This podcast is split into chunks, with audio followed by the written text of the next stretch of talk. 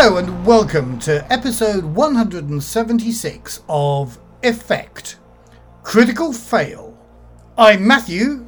And I'm Dave. And for those of you who uh, aren't top tier patrons and won't get the whole track, we've just had to do all that again because Matthew did do a critical fail on his first opening of the show.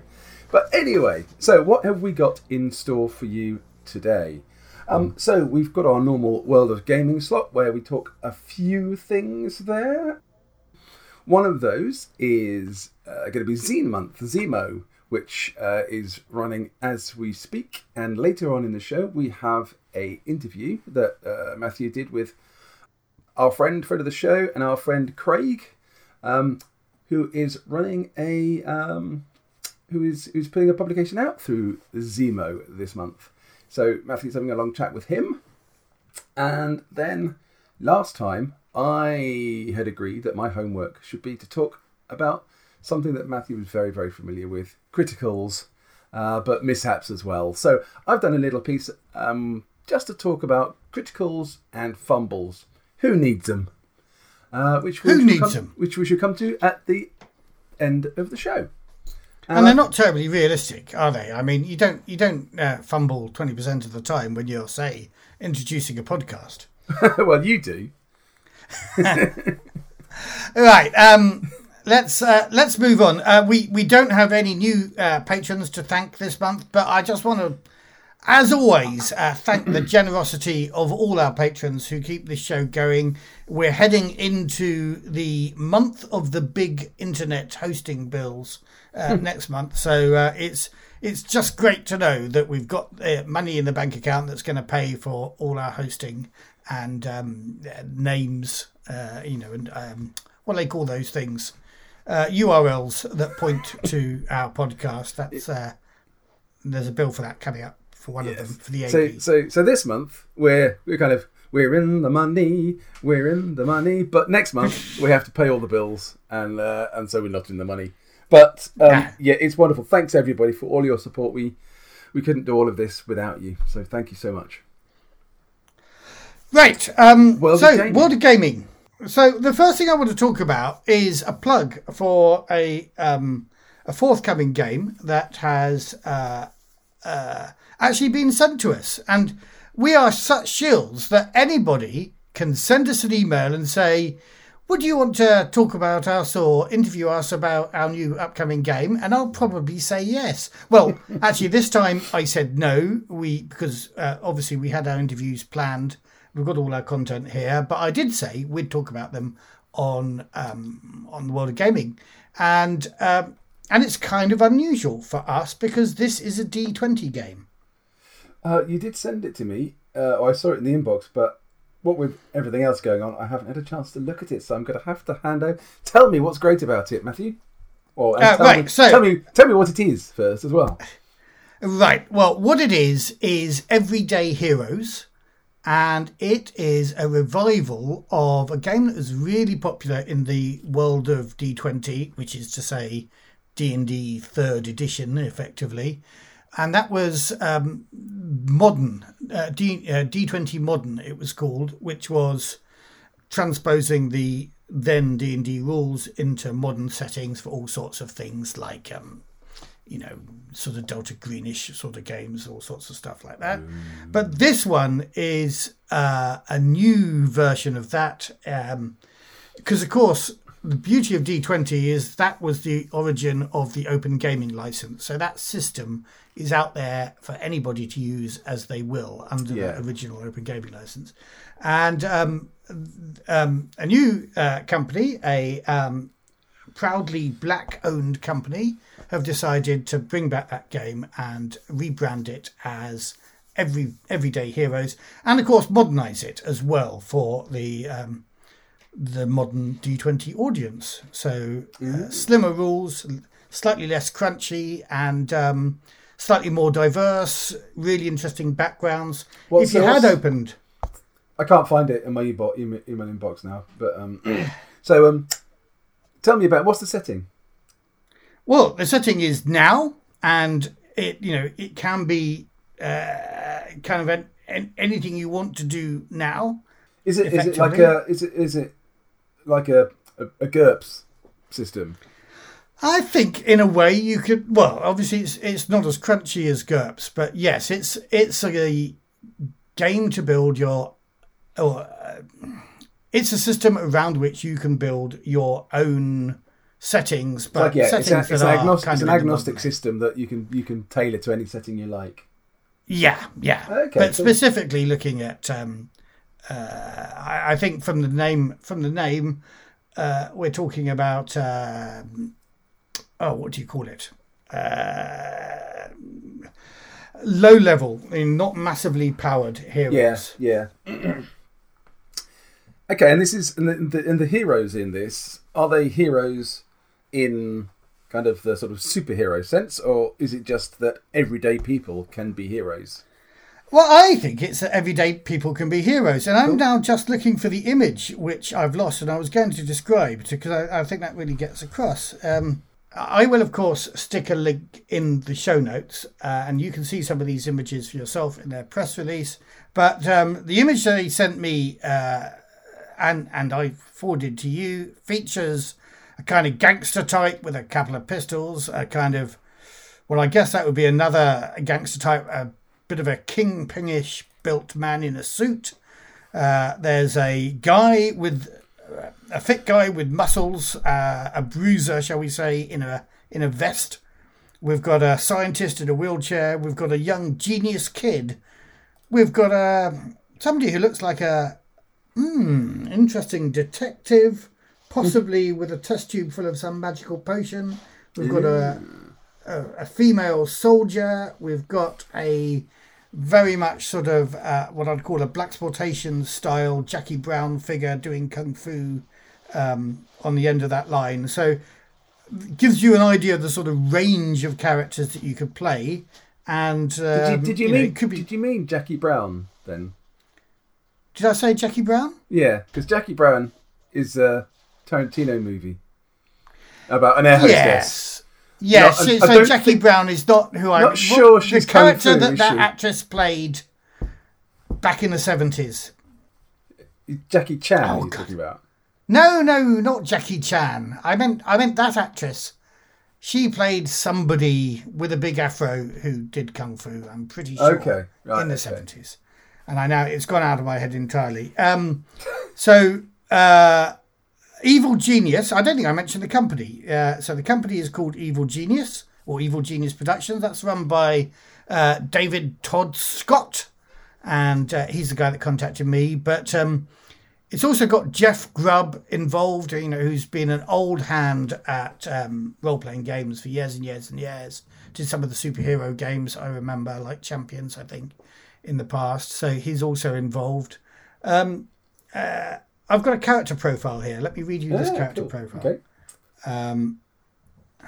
So this is the brute, and there's a couple of images that a brute can be, which is the big muscly guy in the vest that I mentioned earlier on, or a kind of young, long-haired gang member with a what looks like um, uh, a barbed wire wrapped uh, baseball bat, and the brute relies on raw muscle to smash through their problems. Uh, the archetype is strong hero. Uh, the attributes are strength and constitution. Remember, this is D20, so we're going to see those coming out. So there's, I imagine, the key attributes that get the high scores. Skills and proficiencies include athletics, armed fighting, simple weapons, and special abilities include power attack, reckless attack, crash, hurl, smash, barrel down, and unstoppable. I think um, third edition or 3.5 D&D was where we started seeing those things, feats, which are a Oh, bit yes. like magical spells. You can do one a day. Um, Yeah. Your your signature attack, effectively, or your signature thing. So those are those things. So um, you know, it looks a bit like you could play something like Feng Shui in this, definitely. Yeah. Yeah. Sounds good. Cool. Interesting. Anyway, we'll put that link in our show notes. Hmm. And uh, all good luck to Evil Genius Productions Yes, and absolutely. hope they do well. I'm not sure whether they're kickstarting it or anything. Um, they didn't actually say that in the press pack they sent me, but um, No. we'll, But yeah, we'll find I guess out. watch watch this space, I guess. Watch this space. Yeah. Yeah. Cool. And now the second thing is exciting, and it's something that you and I didn't know about until our friend of the show, Magnus Sita, dropped us a line on Facebook. Indeed. Um, so, uh, yeah. So, uh, correct me if I'm wrong, but this was um, Sweden Rolls doing a, a a poll of of people's favourite podcasts. No, it's not Sweden Rolls. Was it not Sweden It's- Rolls? No, so it's a leading Swedish language role playing game Facebook group. Ah, doing okay. that poll. Right, right, right. So, um, according to Magnus Sita, the most important Facebook group in Sweden, Ah, cool. uh, which is just how highly they regard RPGs in Sweden, obviously. um, and uh, so they did a poll and uh, voting for um, their favourite podcast. I imagine Sweden Rolls was a winner there when it came to the AP category, but we were the second best uh, talk show about RPGs. Yeah, that's pretty cool, isn't it? That's very. It good. is pretty we- cool. and we didn't even know we'd been nominated, or, or And we this- didn't even know we'd been was- nominated. Or this poll was going ahead. That's brilliant. Um, who who won it? I have no idea, but I bet you they spoke Swedish. Possibly, yeah. But that's great. I mean, um, yeah. I mean, I, I, I am I am kind of slightly speechless because um, you know we've been doing this podcast for for for years now, and we've obviously got a, a lovely group of of supporters. We've got our patron, um, but kind of forget that there's a lot of other listeners out there almost. Oh yeah, Um, about sixteen percent of our downloads happen in Sweden. and it's lovely that um, that, that people are listening and enjoying the, the crap that we're splurging out onto uh, onto the podcast. Um, I keep telling you, Dave, don't call it crap. hey, look, look. The, I think our listeners are are discerning enough to realise that it's quite a lot of it's crap, but they obviously quite like that kind of crap, which is great because you know um, it's top quality crap, Dave. it It's is the, it's the best quality. Yeah, it's uh, brilliant. Thank you, everyone. Um, one for listening, two for enjoying, and three for for for for recogn- you know giving us a bit of recognition like that. It's wonderful. Thank you so much. It's brilliant though, um, and thank you very much to all of, all of Sweden. Now, what I want to say though all of is, Sweden. Thank you to all of Sweden. Well, they all play role playing games there, don't they? I mean, I'm not stereotyping the Swedes, but it is so dark there. What else are they going to do? well, there's one or two things that they might do other than play role playing games uh, in the long Ah. dark winter nights. Keep themselves warm. Right, moving on. Yes. Dave, Um, Dave, what is the difference between NFTs and Cthulhu? So interestingly, um, I asked you that very question, and you had a response that you liked. I think you, you saw a response I did, from and somebody this- in the Twitter sphere. This isn't uh, this isn't me saying this. This is a redditor Talasin Hoyle, whose joke I'm nicking, but I feel it's really good. What is the difference between NFTs and Cthulhu? One is an aberrant, aberrant monstrosity that consumes and devours power and ablates the senses with the pitiless futility of it all, and the other is Cthulhu. Um, NFTs. Uh, we- we're talking about NFTs because it turns out that uh, Chaosium have licensed a couple of images of Cthulhu to a company called VeVe that makes NFTs. So, although we all So, know, so before we move too far, so NFT stands for okay, non-fungible non-fungible something. Fungible, fungible. fungible. So basically, What does, what does fungible. fungible actually mean? I knew you were just- going to ask that. It just makes me think of uh, fungus. You know, it's like it's nothing to do with fungus. Nothing to do with fungus. um, so when a thing becomes a commodity, then it's fungible. In that, you know, um, so mean- iPhones, for example. Once upon a time, you know, your watch was made by a craftsman, and therefore, in a way, every single watch was a bit different. But then they started making watches on machines, and everything turned out the same. So your iPhone now might be quite expensive, but it doesn't really matter whether it's that iPhone that you bought or the one with the number next to it. They're exactly the same thing. So that's a fungible thing. It doesn't that- mean so- that so- it can so- be replaced by an identical one straight away. So the, the dictionary, yeah, the dictionary definition is of goods contracted for without an individual specimen being specified, replaceable by another identical item, mutually interchangeable. But it's a shit word, isn't it? Fungible. I mean, it's just like Well, I, Yeah, one anyway. might say the whole concept uh, of NFTs is a pretty shit concept. Um, so the idea here is do you remember when the internet started and people started getting popular?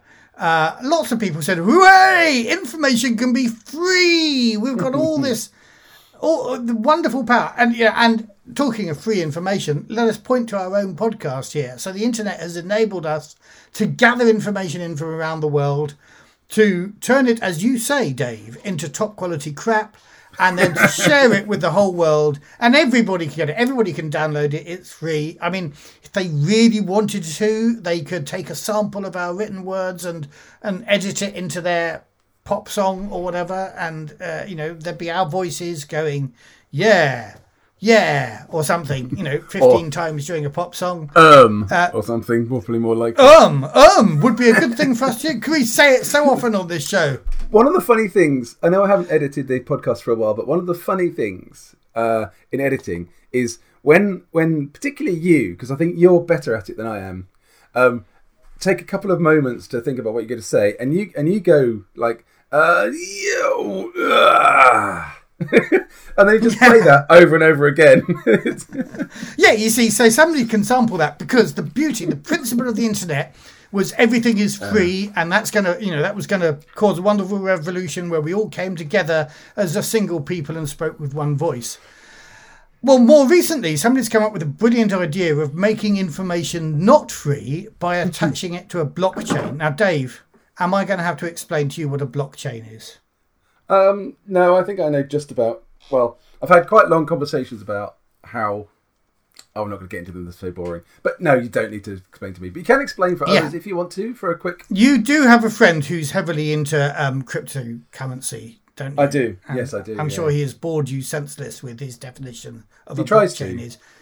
But uh, but essentially, what we're talking about here is um, uh, lots of computers working really hard and consuming a lot of electricity to tell you that you own that thing. So even though the pixels of an image of Cthulhu might be re- replicable all over the place instantly, you can own a particular set of pixels stored in a particular place and this long computerized calculation called the blockchain will explain that although once upon a time it was owned by VeVe, for example, now you own it and nobody else can have that particular set of pixels. I mean, yeah, I might make a screen grab of it and have it on my phone, but you own the original set of pixels, not the screen grab. Um, and in theory, you know, you can sell it because loads of other people want your particular set of pixels. I think. You know, there's there there was one thing I've really noticed on the internet in in recent years is people shouting about I want to own those set of pixels for that picture. I want to, I want to own them um, or not. I don't think I've seen Yeah. anybody saying anything like that. This, I think, you know, you, you put it well earlier. This is this is a, a solution desperately looking for a problem with someone trying to make some dollars on it at the other end. yeah, yeah. It feels. And and and I th- I think the big thing there. So lots of people in the RPG Twitter community are kind of turning against Chaosium for agreeing to license this image, which in itself I think you know. That that's weird because Cthulhu's been out of copyright for years. Anybody can make an image of Cthulhu and sell it. Um, I, I'm kind of surprised that VeVe's, you know, went to Chaosium and said, "Can we license your particular Cthulhu?" But um, there we go. That's that. That's for other people wiser than me to understand the value of, I mean, it's or maybe potentially maybe stupider. I Well, don't know. Is this just just a, a storm in a teacup? That it's you know it's not going to take off. You're not going to get lots of revenue coming in. People buying these images. That, as you say, Well- any anyone can just rip off the internet and use.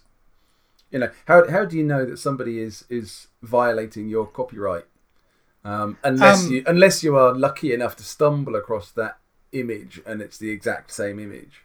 Yeah, Um, I, I don't know. I don't even know whether once you've bought the NFT, you actually have any rights, intellectual property rights to that image at all. One would imagine, since it's been licensed off um, of, of of Cthulhu, of, uh, off Chaosium, that they retain the intellectual property of it. So, uh, So, uh, so what's, it's so just mad. yeah? So what is the point of owning owning that image then?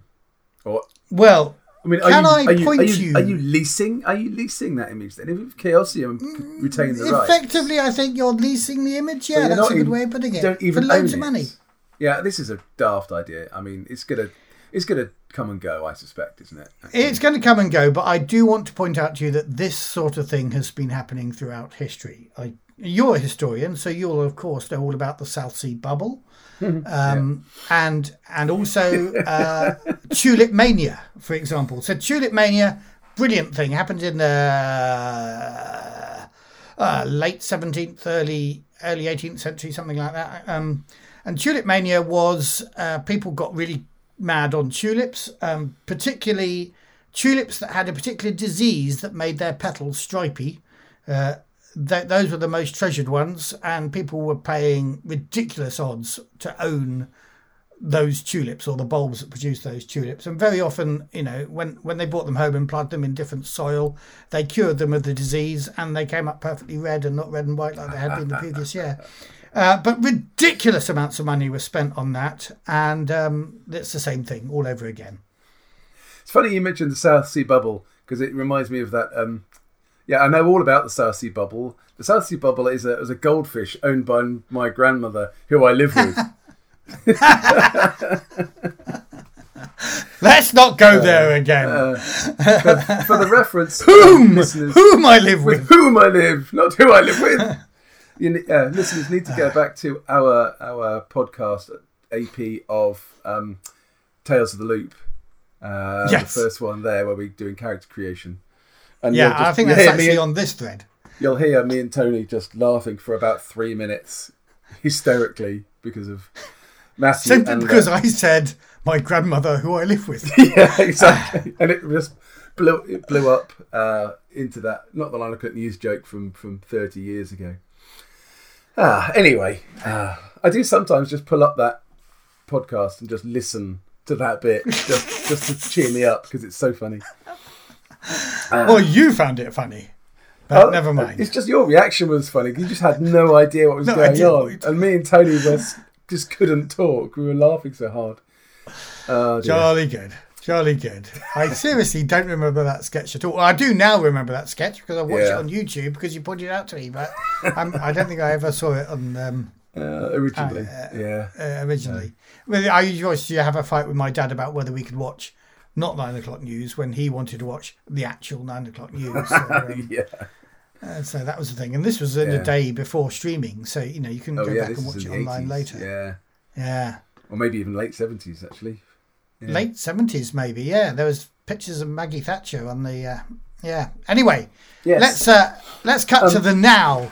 What's happening now? What is happening, Dave? Right this month. that Um, month being February. Uh, well, it's Zine month. ZineMo. Zine month. ZineMo. Tell me more. Hashtag Um, ZineMo. Hashtag ZineMo. Um, well, um, I'm probably going to let you tell me more actually, because I think you. Well, tell you know more- what. You probably know more about it than I do. Why don't we just segue this straight into our interview with Craig, our And friend and patron, and indeed Move and Shaker Excellent. in Zine month. Cool. So, with me right now is our friend and patron and previous guest on the show, Craig, or in the socials, Hoodoo, or sometimes Hoodoo Voodoo. Am I right there? Yeah, that's correct. And thank you for having me on again. It's lovely to see you again, Craig. Um, thanks to all your support of our podcast as well. Um, but we've got you on not just to say thank you, but to talk about a couple of things. One of which I think we're going to have to invite you to talk about in more depth. And that is the whole crowdfunding zine scene that's exploding right now. But just to begin with, um, tell us what we're right. We're right in the middle of uh, ZineMo Zine Month this February. Could you tell us a little bit more about that? But not too much because we're going to invite you back after it's all over to uh, to reflect on it. Uh, yeah, sure. So before I do that, I just want to say thank you to both you and Dave and all the listeners for the previous time I was on, this time last year, because I know a lot of the listeners did end up back in my previous project. So I just want to say thank you to all of them. Brilliant. And I back the redacted version, which makes no sense at all. Um, so Zine Month is it's a spin out from Zine Quest, which was Kickstarter's small creator once a year event where they encouraged game creators to do small, like 20 to 30, up to 50 page games um, to try and encourage small creators to run Kickstarters. This year, however, A, off of the off of the um i'm trying to shall we say the controversial way. statements about nfts yes that that's the polite way of putting it off of the NST, nfts and then middle of January, when a lot of creators, so it runs in February, ZineQuest previously, middle of January, they turned around and said, Oh, we're, we're going to move it to August this year. So it coincides with Gen Con. And myself and many other creators have put weeks or months of work already in, expecting it to be January. So the, it's a community led event, Zine Month. Okay. But not just, limited to Kickstarter. Can we unpack that? Because the way I read it on the socials it wasn't quite in that order. It wasn't, oh, we're moving it to Gen Con. It was, oh, we're not running it in February first. And then just enough time for everybody to get your what about it on social media. And then ah, we're going to move it to Gen Con. That's what we meant to say. Yeah, essentially. Um, it was a mess. There was no official announcement. There was no official announcement to say Zine Quest was happening. It's just it's for the last four years, it's always been February. Mm-hmm. And then the head of games at Kickstarter posted to her personal account saying, Oh, yes, it's not happening this month. And then followed up with, We're moving it to the Gen Con, which I'm sure for Kickstarter is great because Gen Con's a massive event, but it's a massive event where all the big names put out their books. For indie creators, it's a terrible timing just won't get any attention. Yeah, I remember indie creators were a little bit upset that, of course, uh, this time last year, uh, Free League had their biggest and most successful Kickstarter bid with the One Ring, and uh, a lot of people felt that that was taking all the oxygen out of the room. But Gen Con and all the big announcements is surely genuinely going to take all the oxygen out of the small creator. Yeah, I like you say, I think it was a a backlash. I, I think honestly they were just going to not do it and let it slide, mm-hmm. and hadn't expected because Zine Quest was Luke Crane's oh, right. personal okay. little event, and then obviously he screwed up last year with the Adam so, Koebel. So it's not just the NFT thing and the slight crapness over announcements here. We've also got to wind back to previous controversies that we're not yeah. going to go into. No, I, we could spend an entire episode talking about that. Um, and maybe we but... will. So, uh, Dave and I. So, first of all, I've got to say to our listeners and to you, uh, sorry from Dave because he can't be here tonight. Uh, but he really wants to talk to you about the wider world of, well, both ZineQuest, ZineMo, and I think crowdfunding as well. And he really wants to pick your brains. So, I think we're going to invite you back in a couple of episodes' time once all the um, dust has blown over, I don't know how busy you're going to be, of course, at the end of your successful campaign. Maybe once all that's out or something as well, we'll invite you back in and, and to reflect on the whole thing. But let's move on now to what you're doing for ZineMo for Zine Month this year, and that's um, Signal to Noise. Yeah, so my campaign this year is called for a game called Signal to Noise.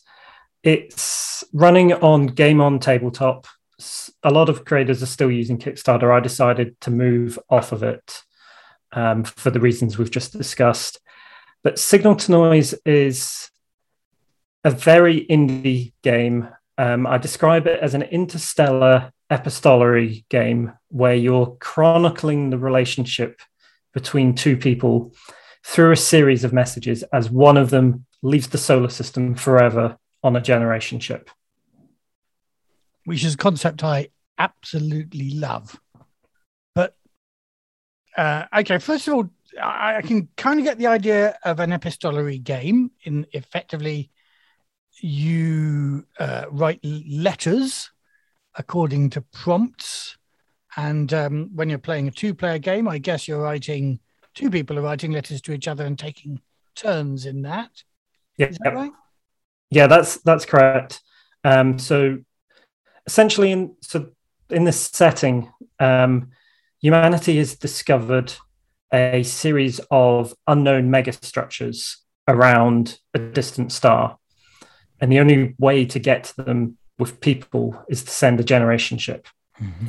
Um, both of these characters want to go, only one gets to go. So it's then about sending letters back and forth over time as the generation ship gets further and further away. And you've got both the the physical distance obviously is massive. There's the emotional distance, knowing you'll never see this person again. And then complicating all of that, over time, errors, the noise starts to enter the message and you start to corrupt the message. And it's, it's all about a question of how long can you keep going when this person is getting further and further away and the messages are getting harder and harder to read. Um, it's very much a pandemic game about distance and and loss and emotions that I, I couldn't have written, wrote, written this a couple of years ago. So you wrote it during the pandemic, um, and I can understand that sort of you know feeling separated by more than mere distance. Um, but tell me about the um, the mechanic behind the degradation of the messages. How does that actually work in game terms? So if both characters or both players have a hand of cards. Mm-hmm. You start out with one card of each suit, and on each round, you'll pick one of those at random. Um, let me just pull from the deck that I've got here. That card does three things. So I've just pulled out the Queen of Clubs. Mm-hmm. Um, the first thing it does is it progresses a series of big events, societal events. So if I pick the Earth character, um, the first time they draw a club is for their prompts, starts a series of events that describe a scientific breakthrough. And the next time they draw a club, it will progress that event. Mm-hmm. It also then has a personal prompt. So a queen, initially, it, the prompt for that is you have a dream about the other character that's left you wishing you could see them again. So you've got two pers- you've got a personal and a societal prompt to build on your letter. The final thing that it does is that it's a replacement card. So you write your message to the other person, and then you and you need to do this on a computer, ideally you go into find replace mm-hmm. and you check the table and you replace letters based on what the table says. So you so, replace individual letters or sequences of letters or whole words? Individual letters. So right. a queen is actually the first time you draw a queen, it's a no replacement. But if you draw, for example, a four, you change every single L in the message to an I. Right.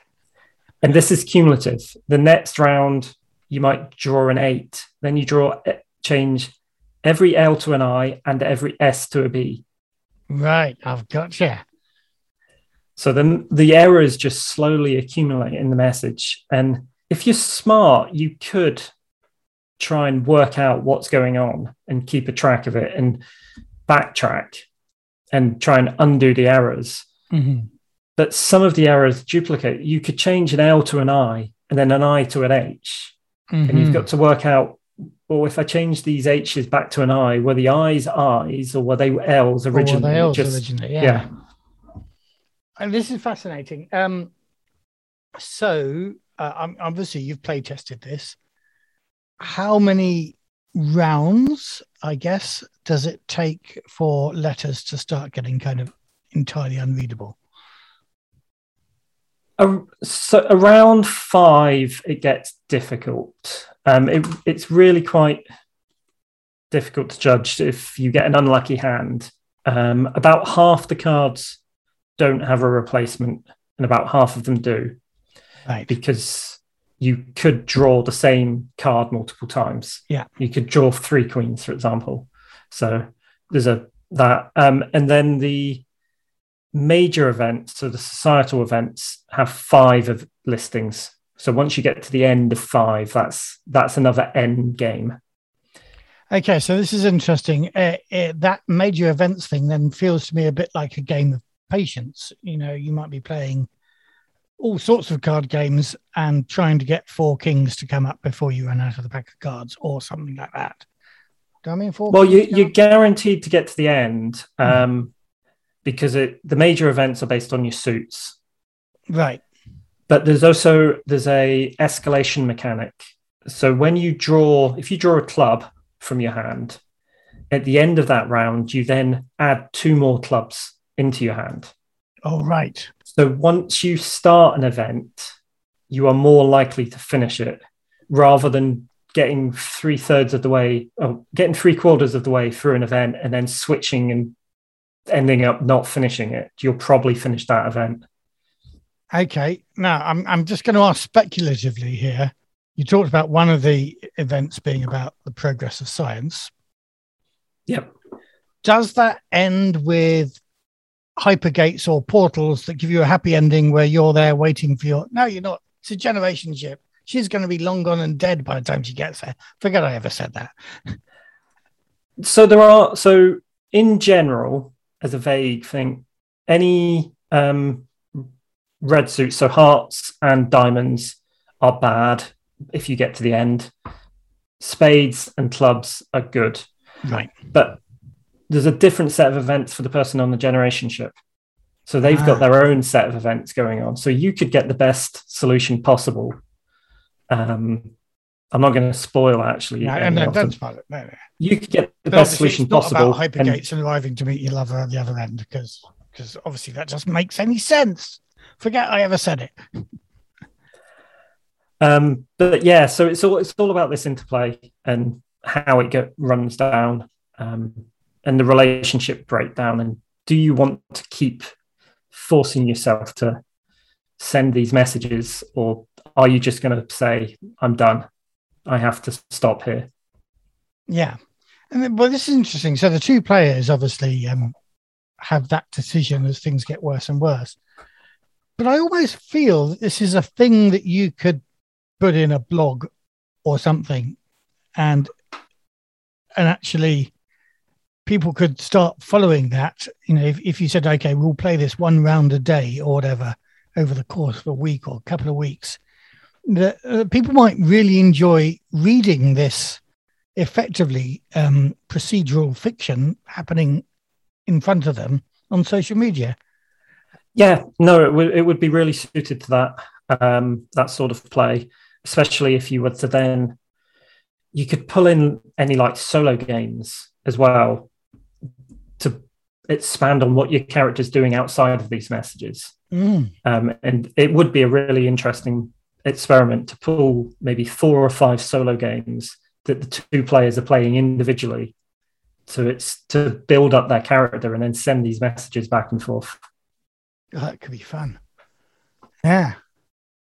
We'll have to consider that. Maybe we should do it on um, on our Twitter account or something. Oh no, that's only got 148 characters. Is there a limit on the character length, or is there? No, no limit. Um, I recommend about a page is a good sort of length. Um, and when you say a page, you mean either US letter or A4. You're not fast. No, I'm not fast. I mean, it's up. if if you really wanted, you could write a five page letter. Um, but then obviously you've got to corrupt it and it depends on the players. It's really yeah. up to the players. Oh, but you need you do need some a, a, good length just to really get a feel for it. Um, if you're writing a paragraph, there's only so much you can get across in that, and it it would just it wouldn't have the right feel to it. It's really about a proper letter. Mm. Now, okay, here's an interesting thing. We're talking generation ships here, but is there a problem with generational games? You and I are not necessarily of an age because I am a very old man, but I feel we are of a similar generation. Um, I don't know whether my boy's ever written a letter except in probably his letter writing class in year five at school or something. Uh, meanwhile, he's constantly texting his girlfriend. Is do you think this appeals only to a certain age bracket, or do you think young people can get into it too? No, I th- I think younger people could get into it, and actually, one of the things that this, I'll be doing as part of the campaign is adding in and it, some expanded rules for audio messages. Mm. So obviously, recording voice messages is something that I don't want to say a younger generation only knows how to do, but um, might appeal more. Um, hey, we do a podcast. We can record voice messages. yeah. Um, so adding in voice message, there'll be new rules for rather than corrupting the messages, adding static over segments mm. and how to and the cards then will drive how much static there is in a message. Um, you could even, if you really wanted, go to video messages. Unfortunately, I don't have, I personally don't have the skills for doing that sort of video editing, but I know how to do the audio editing, so that's why it will be added in. Yeah, I quite like that. I quite like the idea of that. Maybe, maybe we should do it as a podcast. That'd be cool. I mean that that would be really cool to hear. Um, I mean, I'd, I'd love to get some voice actors. You mean were, not just you and me? oh no, no, I'd love to do it as a play, but what well, actual playthrough. But also, I know. I, I mean, a lot of people obviously APs are such a big thing, and that sort of edited, produced level of is it it's almost two avenues of the same thing. I'd just love to see how it played out. Well, it would be really interesting, wouldn't it? Because because you're already you're gonna, you know, I mean, with our APs, what I call editing is I listen to it and take out the really egregious, enormous long pauses, diversions, the frequent times where Dave has to go for a pee. I just remove all those, but pretty much, you know, that's all the editing that go, takes place with this, you really, you know, you're going to have to add in the static, aren't you? Anyway, yeah. So there's there's a slightly more involved editing process. So maybe you're right. Maybe it's a thing that would be great to get real voice actors with. Yeah. I'm thinking maybe a collab with our friends at um, Sweden Rolls. Well, I would certainly be interested in that. Um, that would be really exciting to see. After this podcast comes out, which is the weekend after recording, yeah, maybe we should drop them a line and see how they how they like the idea. That could be really good fun.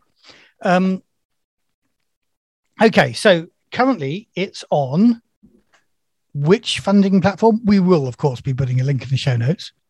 So it's on Game on Tabletop, which right. is a European crowdfunding platform. They're, this they... is the French one. I remember when I was talking with uh, Pele from well, when he was co-hosting the podcast, couple of episodes ago.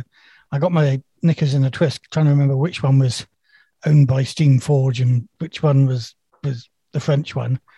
Yeah, so there's been a couple um, come up as part of Zine Month. Um, the the new American one that you mentioned last time was Gamefound. Game Found, right? Yeah.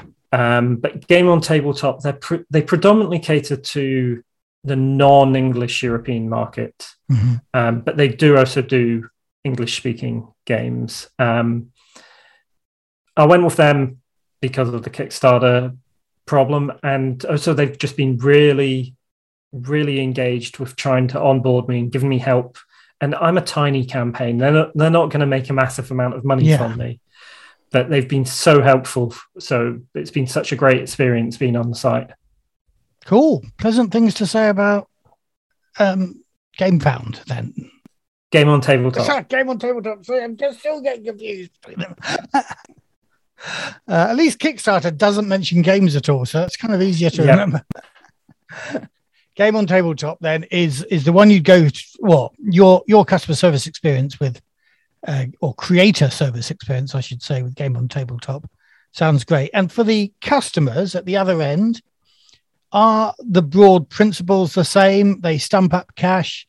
if you fail to um, uh, to to The fund. to fund, they don't pay anything, or um, is there something different there? Um, yes and no. You have the option of doing a Kickstarter style campaign, or you have the option of pay immediately. Um, I'm going for the latter, the pay immediately, because Eve. So the main aim of this campaign is a to get a print run, Yeah. and b to fund art. the The game is complete. It was released last year, um, and we raised money to get it edited last year. Yeah, Um, and that was on sold on itch.io. Yeah, that was on itch. Um, but art is rightfully expensive. It's not Mm. something I can afford to to do without a, an event such as this. But even if we hadn't funded, we have already funded. I would be able to put the game out. It just wouldn't be as good. Yeah, So I've got- I've less, less new art, for example, if you hadn't Yeah. funded. But you have Yeah. funded already, and you've only been it's only been live for a few days, hasn't it? Yeah, it's been live a day and a half at this point. Uh, Mm. We're at 125%. I only had a very small goal of £300. Um, and we haven't got any stretch goals. It's a rolling stretch goal. Essentially, the better we do, the more art the artist will do for me. The better you do, Um, the better it'll look. Yeah, essentially, almost everything that's raised here will go t- towards art. See, th- this is both um, invigorating because I'm always on about let's pay artists the right amount, and let's let's pay for art generally uh, because um, you know speaking as somebody that spent four years at art college and yet I find it really hard to draw now that I'm old. Um, yeah, you know, it, it, it's a valuable thing, but it's also a little bit disappointing because I was beginning to think that oh, one of the stretch goals could be a lovely deck of cards that reflects the the um, the genre, the, the the the themes of the game, as well as being a useful pack of playing cards. But obviously, you're not going to go in that direction.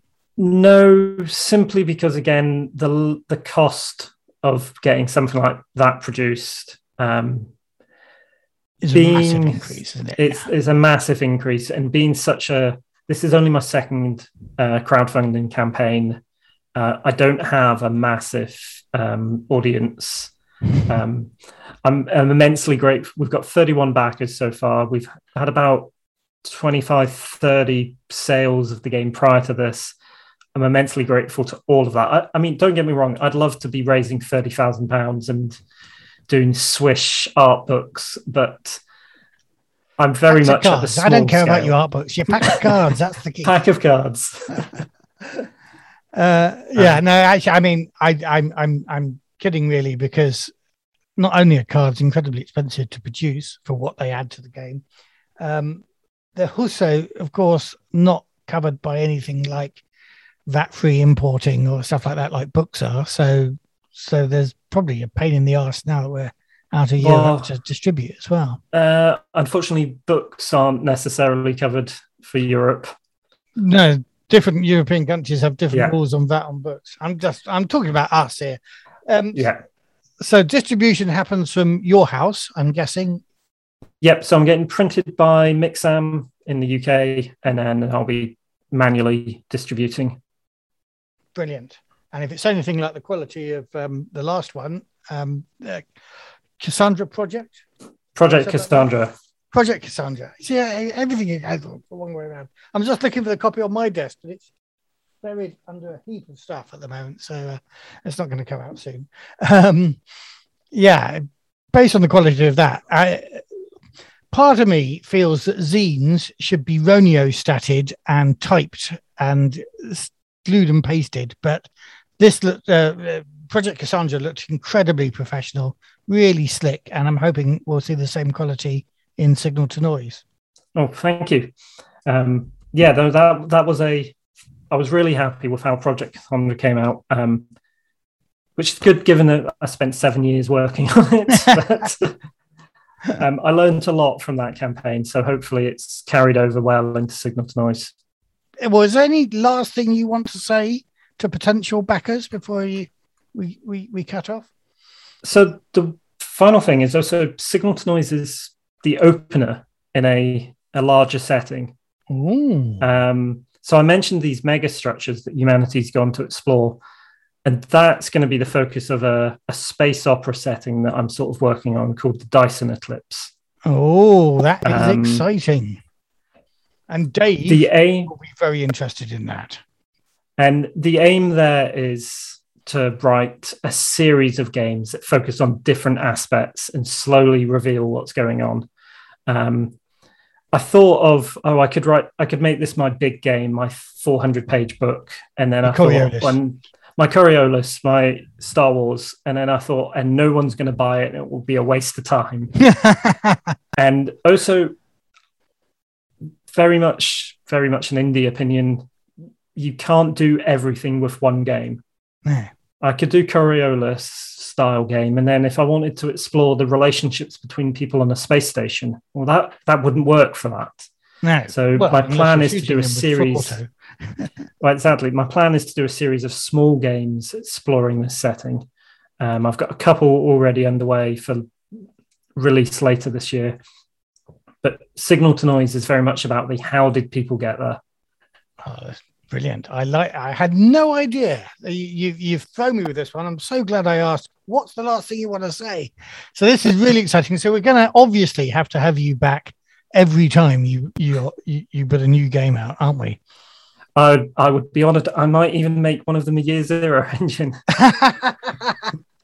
I'll give you a, a brief um, preview. The I've got a Wretched and Alone style game, solo game in the works, and I've also got a again quite a storytelling game about salvagers on the run being chased and their the relationships that hold them together. That's the two that hopefully later this year will be out. It will be the next two out. Well, that sounds really good, and I I love that focus. Okay, so obviously we will put links in the show notes. Just remind us of your social, how we can contact you socially on Twitter, Facebook, that sort of thing. So Twitter, I'm hoodoo underscore voodoo. Um, on Facebook, it's Lunar Shadow Designs, which is what I publish under. If you want to find the campaign directly, you can go to signal.lunarshadow.net and it will take you straight to the campaign page. It's great to talk to you again, Craig, and we will have you back in a, a few episodes' time to reflect back on Zine Month and look at the, the the whole wider scene and answer all the questions that Dave wanted to ask you, but didn't have the chance to do it this time. Well, I look forward to it and thank you again for having me on. So yeah, so that was really interesting. I was really really disappointed that I couldn't uh, I couldn't make that that interview. It's always great great fun chatting to Craig. Um, but that sounds I mean that sounds really really interesting in the concept for the game. Mm-hmm. And the exciting thing, I think, is what he said at the end, which I almost, uh, I, we almost didn't cover. And I said, "Is there anything else you want to say about it?" And his plan is he's got a setting in mind, which I think you will really like. You know, you've talked about doing a sci-fi game that talks about the wonder of Yes. um, exploration. uh, you know, so effectively, what he was saying there is he's he's tackling this problem uh, about space games in general. I think by really focusing on rather than produce a a setting for a game. Uh, you know, whatever system you put with that game, he's thinking about doing lots of little mini games that l- look at different aspects of that journey into space and that discovery of strange alien objects and stuff that sounds really interesting. So, a couple more games coming out this month. I think it'll be an interesting thing to follow. And as I said in the interview, we'll have him back again. Um, Yes. Maybe more than just once to talk to you. Yeah, I'm really keen to talk to talk to Craig and, and talk more about the, the kind of the process of Zine Month and, and putting together a zine and um, what advice and, and tips he might be able to give. Um, yeah, and yeah, and, and the experience of, of doing it because Yeah. it's certainly something that you know we we we might not be thinking of doing a zine. Um, although I've got a couple of ideas that might work in that space. Obviously, we're we're, we're still thinking about um, how we get Tales of the Old West out. Um, Yeah, funny that- enough, actually, I was only yesterday uh, before that interview thinking maybe we should do this as three zines, but that's that's by the by. I'm not sure I want to do it as a zine, Yeah. but I, I think in terms, I, I suspect quite a lot of the the the, the the the process mechanics and things are similar between doing a zine and um, putting out a Kickstarter, say. So Yeah, yeah. um, And, really of course, you- hear Craig's take on The all that. interesting thing is, um, obviously, Zine Month was Zine Quest in Kickstarter terms Yes, for the last couple absolutely. of years. And now the Zine Month producers, some of them are sticking with Kickstarter, but others are exploring other ones like Craig himself. And it'll be interesting to, I think, get feedback from him on, on which platforms were the most interesting and the most helpful. Absolutely, yeah. So it's all those kind of things I'd love to talk to Craig in more detail about, and say really sorry I couldn't make it um, uh, yesterday when uh, when you and he were chatting. But uh, no, Yeah. great interview, great great stuff. And I think we should seriously think about this idea of maybe doing a blog version or a even a podcast AP sort of version of the game as well. Yeah, So we we should discuss that more. Later. absolutely. Okay, Cool. shall we move on to your homework, Dave? My homework, yes. Um, yes, absolutely. Sorry, I'm, I'm only laughing. So this is totally unrelated to gaming, but every time I hear the word fumble, I get an image from Frasier uh, in my mind when um, Niles is having a party. It's like a fancy dress, and one Yeah. of the guests, Gil Chesterton, is dressed as a um, as a Native American, and he's had a little accident, and he says, "Oh, I'm terribly sorry. I've had an accident with your rug. Just call me Fumbles with Crab Puffs." so uh, every time, I, every time I hear the word fumble, I, that scene le- leaps into my mind. So anyway, um, You know what? This- You watch Frasier too much. I have it on all the time. Yeah, it's whenever Yeah. I'm whenever I'm cooking or cleaning up the kitchen or doing some really boring menial job. Um, I have it on in the background. Yeah, But uh, you see, I know exactly why you do that. It's like you, you know, I like to feel, mm, particularly when I'm working on my own, I like some noise and not music. Actually, Yes. I prefer talk in the background. yeah, But you know what? You you need to you need to branch out into other shows. That the streaming services offer all sorts of. You know, you could be listening to Golden Girls or Friends or Well- all sorts of other American sitcoms. I was thinking I would. I used to really enjoy Cheers back in the day before Hmm. Frasier even started out. So I was thinking Yeah. I might go back and watch Cheers from the very start. that could be a thing. Yeah, yeah, yeah. Do that. Do that. And then and then expand your cultural references.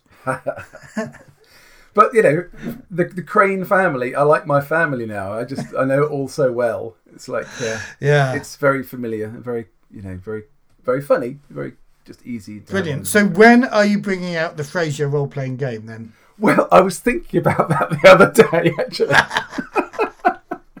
I'm not sure how I can how that turns into a good role playing game. Um, Well, that's But a I thing was- we ought to discuss with Craig. I bet I between was- the two of you, you could come up maybe not with a single role playing game, but with a series of mini games that might be- reflect the whole journey of Frasier from there might be guest star on licensing issues, possibly, but um, Well, you don't need to call it Frasier. You could call it Seattle Radio Psychologist. with his brother Miles. Uh, yes, with his brother Miles. Precisely. So Fraser and Miles, and uh, yes. Anyway, Um, anyway, yeah. So anyway, um, Uh, Steering us back to RPG content that exists, do we want to talk about critical fails and uh, critical success? we do. Let's do that. Criticals and fumbles. Who needs them? When I think critical, I immediately think back to the good old days, forty years ago or so, and playing AD&D. Roll that d20, and when that natural twenty popped up, it was just great. Double your damage. And then there was Pendragon. Again, where a natural 20 would be a critical hit and give you the maximum damage you could possibly roll. But this time I was helped by Passions, my first Pendragon character, of only the two I've ever played, the other being the son of the first, and now High King of all Britain, uh, called Gorfin Apardeur, hated Saxons with a berserker like passion, and gained a huge bonus as a result, increasing his critical range enormously. Pity the poor Saxon that came across Gorfin and didn't get a big hit in first. And then, at the other end of the scale, you had the critical failures, the fumbles, the mishaps.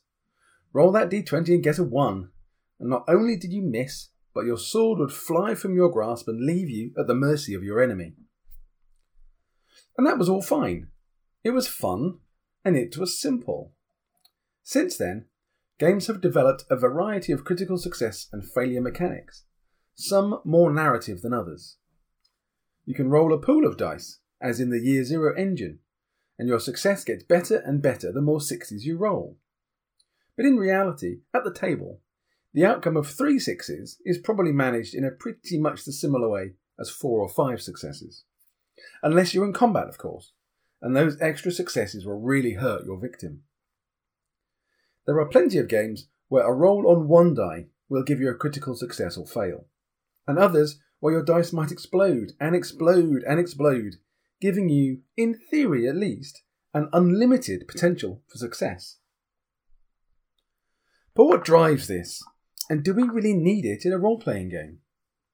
I think there are a few things that are at play here. Randomness. The point of having dice is to add a level of randomness that we want in these games, isn't it?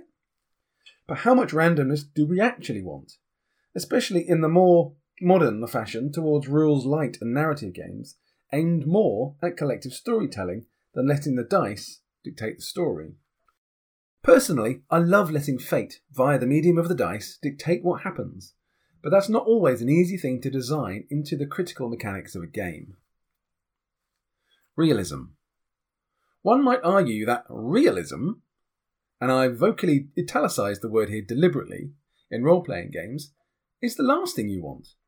Swinging swords at dragons, drawing your lightsaber on a dreaded Sith Lord, dogfighting with your spaceship with no regard for the laws of physics, uh, Andy, I hope you acknowledge the reference.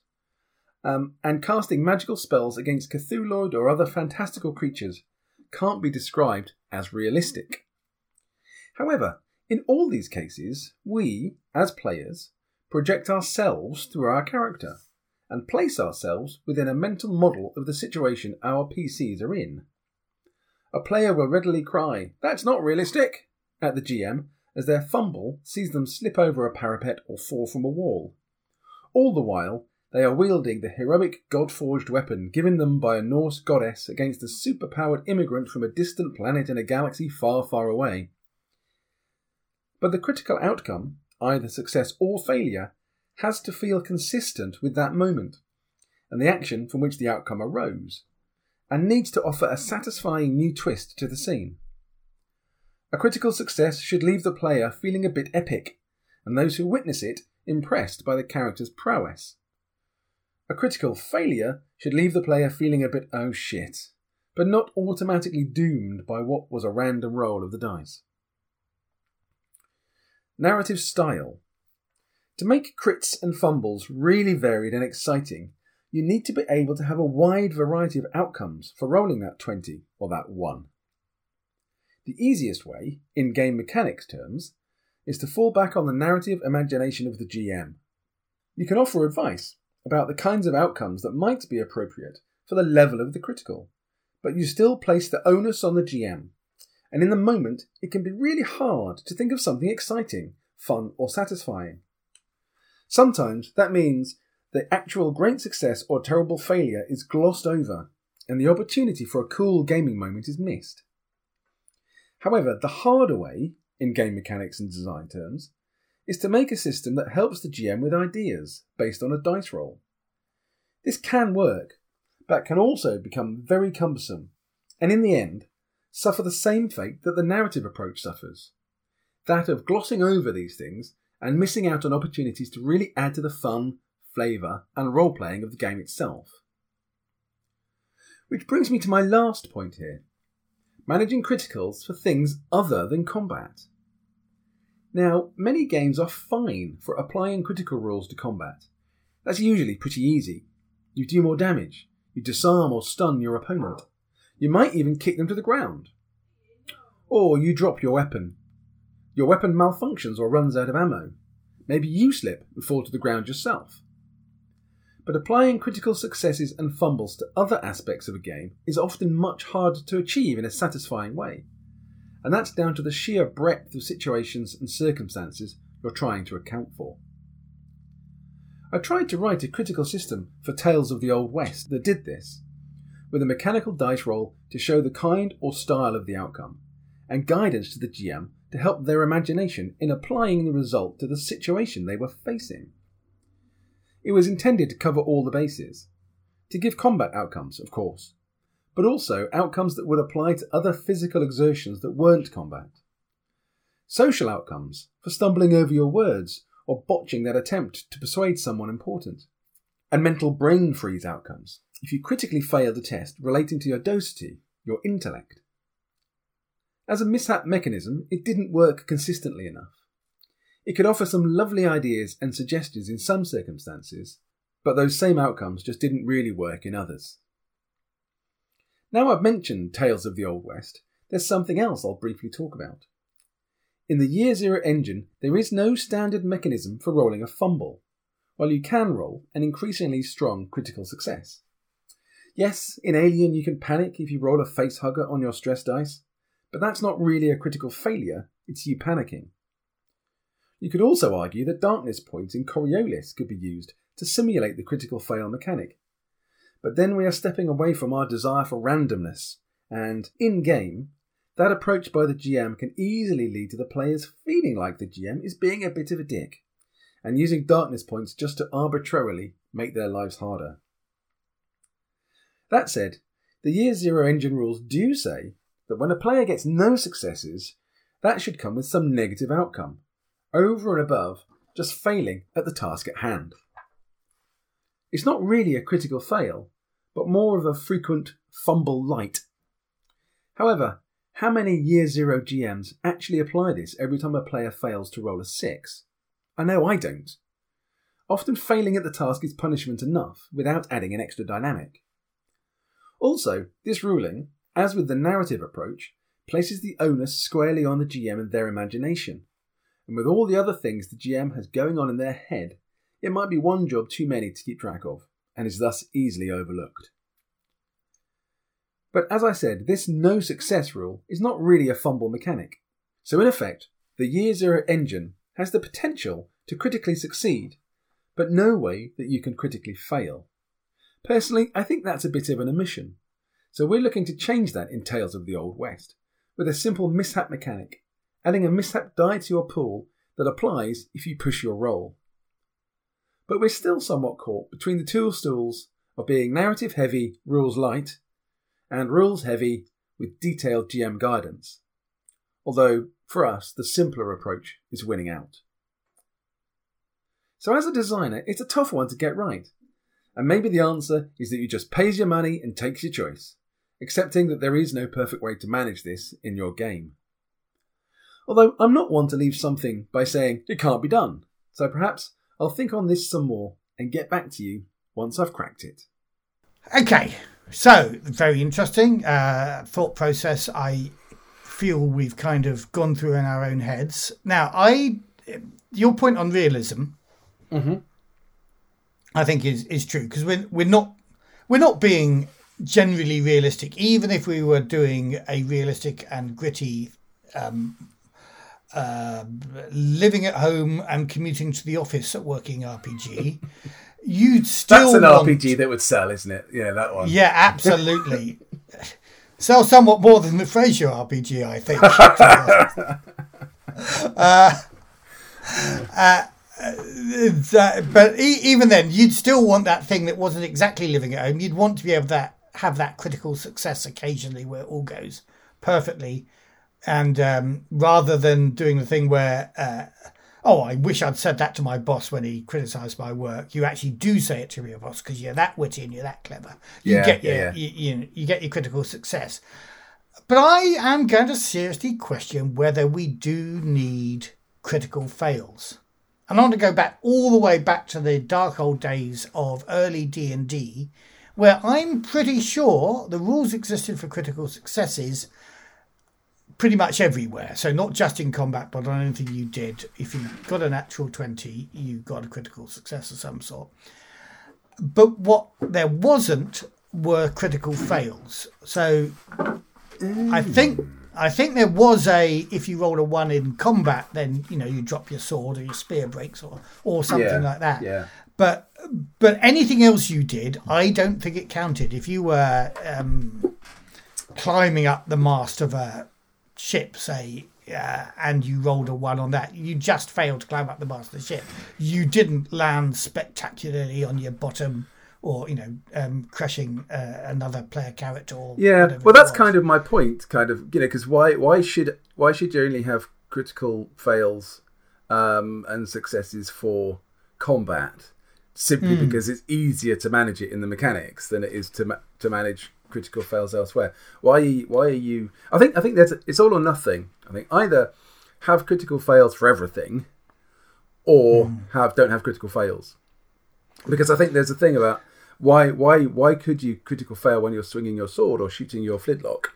But yes, you can't critical fail when you do anything else in the world. It doesn't that doesn't yeah. make sense to me. And, and, actually, you're right. I'm not entirely sure that critical fails in combat are a great idea either, because you you know the cost of failure in combat more than in any other role you make in a role playing game. In that, if you fail to hit the guy, he might he's going to hit you back. Yeah, exactly. Yeah, and and he may well kill you if you know, particularly in the games we play, the year zero games. You know, one strike with a with an axe, and you could well be dead. Yes. Um, so, do we even need critical fails in combat? I I think it's interesting what you were saying about you know we we played with the mishap rules, and I like the mishap rules. In don't get me wrong, um, I do like the mishap rules we've currently got in Tales of the Old West, and I also like the fact that that's the way that you get. Um, say your gun jamming, which is a trope of Old yes, West absolutely stories. Yeah and again, you know, I like the way that we've got a thing that we say, you know, that there are certain guns that uh, have got a reliable trait that might let you ignore that that yes, mishap yes. of your gun jamming. So I like all of that. So I'm not necessarily saying let's get rid of it entirely out of Tales of the Old West, but philosophically, mm. do we need critical fails? And I'm not sure that you have answered that to my satisfaction because the correct answer is no. The correct answer is yes, we need critical successes, and no, we don't need critical fails. And you didn't give me that answer. I well, I I don't. I, well, I didn't give you that answer because I'm not sure I agree with it. So, yeah, I know you don't. So, so I'm just so I, telling I think, you that. So I think there's there's that, that there is there is something really good about the the jeopardy of a potential critical fail. Um, in that when the player rolls the dice, you've got you know you've got four options then pretty much. You know you're going to succeed, you're going to fail, you're going to be bloody brilliant, or something terrible is going to happen. And mm-hmm. having having that jeopardy, although it shouldn't be too, the percentage chance of it shouldn't be too high.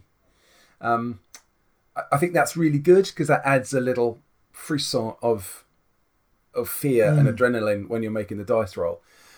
I think the thing that we've got with Tales of the Old West at the moment actually works really nicely.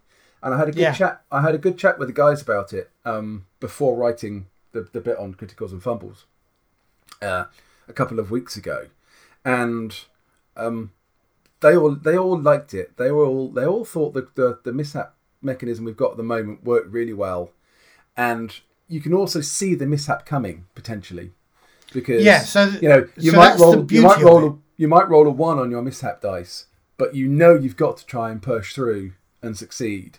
So you you know, you you continue to you push the roll, or you've not got a six on your mishap dice and you push the roll, but you know there's still a risk that something could go badly wrong.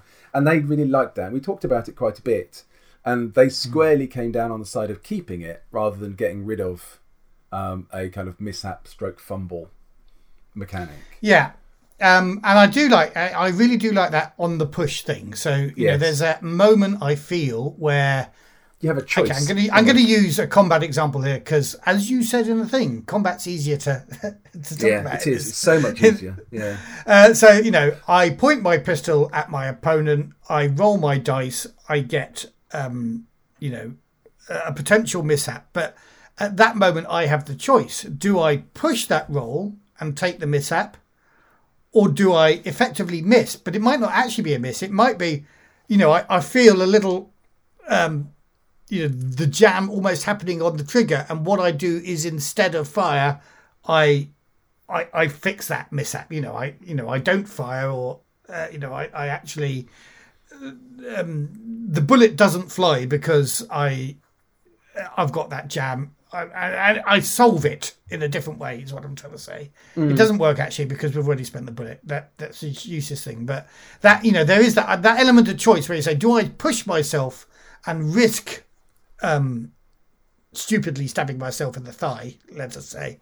Let's not use Yeah. guns. Well, I think I think Or- the, the, the, a good example, which is quite specific, but I think it, it illustrates the, the, the point you're trying to make, would be like saying using a flintlock or something, and Yeah. as you're pulling the trigger, you've you've rolled your dice, you've got a one on your your your mishap die, but you're gonna push because you really got to hit the guy who's about to kill your best mate. Um, but yeah, narratively, it could be that you know you're going to mishap, so maybe you just realise you've put twice as much powder in as you should have done, so that the hmm. gun's going to explode when you fire or something. But you still Yeah. do it. The bullet still flies, the effect still happens, but the gun blows up and you lose a finger or whatever the outcome Yeah. might be. Well, But know, I like, I mean- like I say, I like, I like the element of choice in that because it, it gives the player a bit of agency, but also it, it does leave an element of randomness. And, you know, fate is there deciding what happens to you a little bit as well with the with the dice roll. Yeah. Yeah. So actually, I mean, having had this, having written this, having had that conversation with the guys and this conversation now, I'm actually liking our mishap um, mechanic for Toto more and more. Um, yes. Now, remind me, uh, or remind our viewers, of course, who haven't seen this latest mishap mechanic or even heard it on our APs. So previously, we were doing when you when you roll more ones than sixes Yes. on your pushed roll, you get a mishap. But Yeah. we've changed that, haven't we? Yeah, so now we have one of your dice in your pool is a mishap die.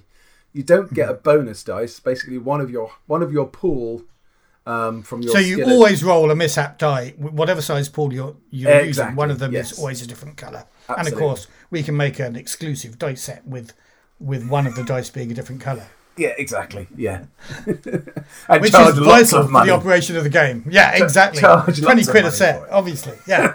Moving on. Um, but yeah, so you basically roll them all. You don't get any bonus dice, but one of your pool becomes the mishap dice, um, Mm-hmm. the mishap die. If you roll a one on that after you after your push, then um, yeah, you get a mishap.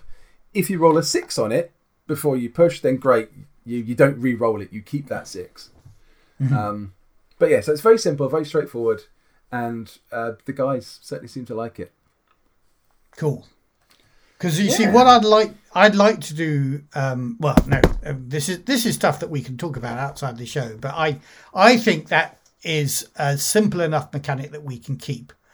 Um, uh, the the thing that you were referring to being a bit of a failure was in an earlier version of the mishap mechanic, where you tried to kind of create a table for every situation, so that then when you rolled on the mishap, everything was covered in the world of gaming and that that that proved harder than you imagined to begin with, isn't it?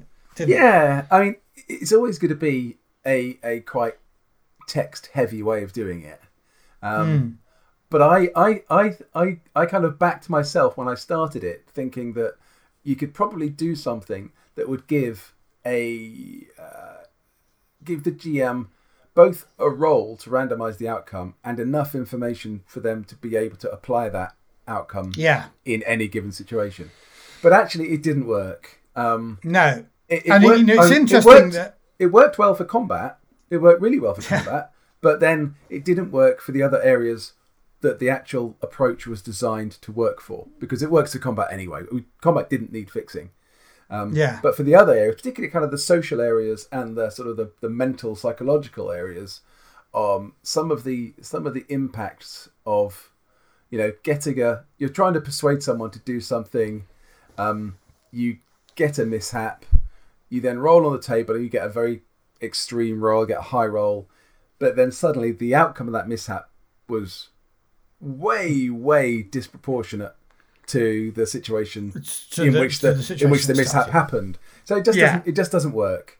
Um, No. So our our current approach goes back to the placing the onus largely on the GM to come up with something um, Yeah. imaginative and interesting in the moment. Which I mean that is the GM's job, but I think again the point I made.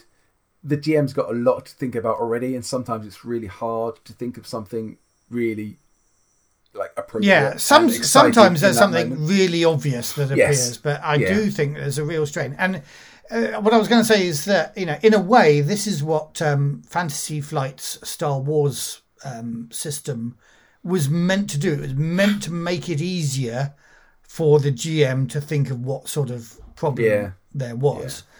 Um, and And I think know we've given. and I don't think that did. I think a lot of people complain about that. You know, Yeah. where the actual mechanic, you know, so that those these are dice with strange symbols that mean different things. Which Yes. obviously you have to spend roll the roll the game, play the game a few times before you, you get those in your head anyway. Yeah. But even then, there was you know I I'd spoken to GMs who go, well, I don't know what to do. When Yeah. when when it occurs, they've got a success, but they've also got all these mishaps, for want of a better word. Yeah. Um, a more appropriate word for Star Star Wars is what I meant Yeah. how do I how do I spend those mishap points? And actually, I think the the best thing in Star Wars to come out of that system is if you can't think of anything, then they just take stress, which was Yeah. a, a minor damage mechanic. And I wonder whether there's a thing there that we say, you know, if you can't think of anything appropriate, then maybe they take a bit of you know a point of damage to their attribute, like you might do in Yes. other versions of Year Zero. Yes. So just have that to fall back on. Yes, that's that's not a bad idea actually. Yeah, I Yeah. think that that probably works. Um, yeah, that probably covers it off quite well actually. Yeah. Yeah, Brilliant. cool. Okay, we've Cool. solved that problem live on air.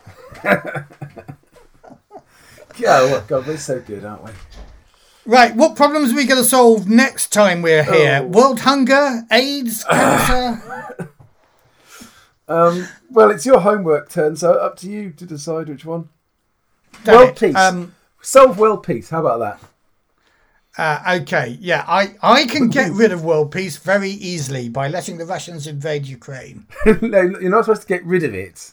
Oh, sorry. Don't think we have to do very much. Yeah, but this time, No. this time next, you know, by the time we record the next one, we might be we might be at war with you with um, Russia anyway. Apparently. Yeah, But well, let us um, let let's us. end on that high note. Yeah, know. I know.